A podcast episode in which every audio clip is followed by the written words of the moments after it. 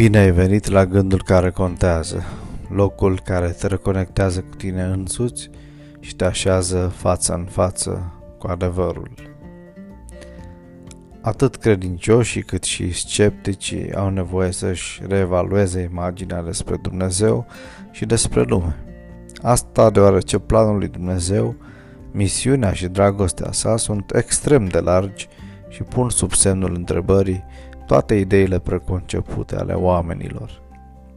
În Iona 3, cu 1 la 5, mi se spune Cuvântul Domnului a vorbit a doua oară lui Iona astfel Scoală-te, du-te la Ninive, cetatea cea mare, și vestește acolo strigarea pe care ți-o voi da.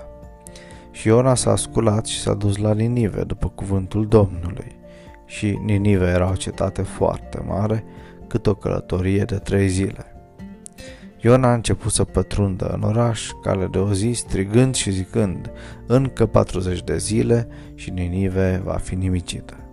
Oamenii din Ninive au crezut în Dumnezeu, au vestit un post și s-au îmbrăcat cu saci, de la cei mai mari până la cei mai mici.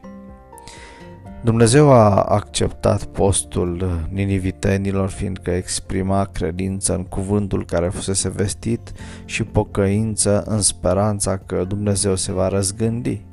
Și, într-adevăr, Dumnezeu s-a căit. În Sfânta Scriptură, profeții amintesc deseori ocazii în care Dumnezeu și-a schimbat pedeapsa plănuită ca răspuns la rugăciunea sau pocăința oamenilor.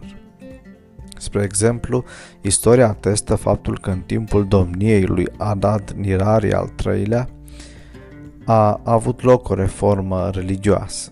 Este interesant că regele din Ninive nu menționează convertirea la o nouă religie, ci părăsirea faptelor de nedreptate, corupție și abuz care sunt recunoscute ca imorale în orice societate. Însă surpriza vine din altă parte și este amplificată de succesul uriaș al lui Iona din perspectiva reacției publicului la predicarea sa, reacție care, în loc să-l încânte, îl nemulțumește. Ni se prezintă astfel o imagine vie a puterii de distorsionare pe care o au prejudecățile despre oameni și în special cele privitoare la caracterul lui Dumnezeu. Iona recunoaște caracterul îndelung răbdător al lui Dumnezeu și, în special, dorința sa de a ierta. Dumnezeu iartă și renunță la pedeapsă. Iona știe acest lucru din proprie experiență. Ceea ce îl tulbură și alungă pacea este faptul că el le arată îndurare chiar și dușmanilor. Intenția sa este să mântuiască și să binecuvânteze toate religiile și toate familiile de pe pământ, așa cum i-a spus lui Avram. Dumnezeu ar fi putut să-i nimicească pe niniviteni fără să-i avertizeze. Iona s-a așezat la marginea cetății așteptând să fie martor la distrugerea ei, însă Dumnezeu se folosește din nou de elementele naturii ca să-l facă pe Iona să intre în dialog. Dumnezeu folosește o ilustrație practică făcând să crească un copăcel la umbra căruia profetul să se odihnească. La scurt timp, Dumnezeu face ca planta să se usuce spre nemulțumirea lui Iona. Într-un mod practic, Dumnezeu i-a arătat lui Iona din ce cauză i-a iertat pe niviteni, pentru că i-a fost milă.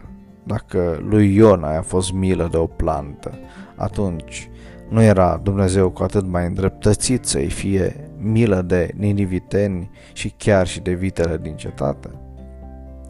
Dumnezeu nu are doar milă, ci și o atitudine răbdătoare.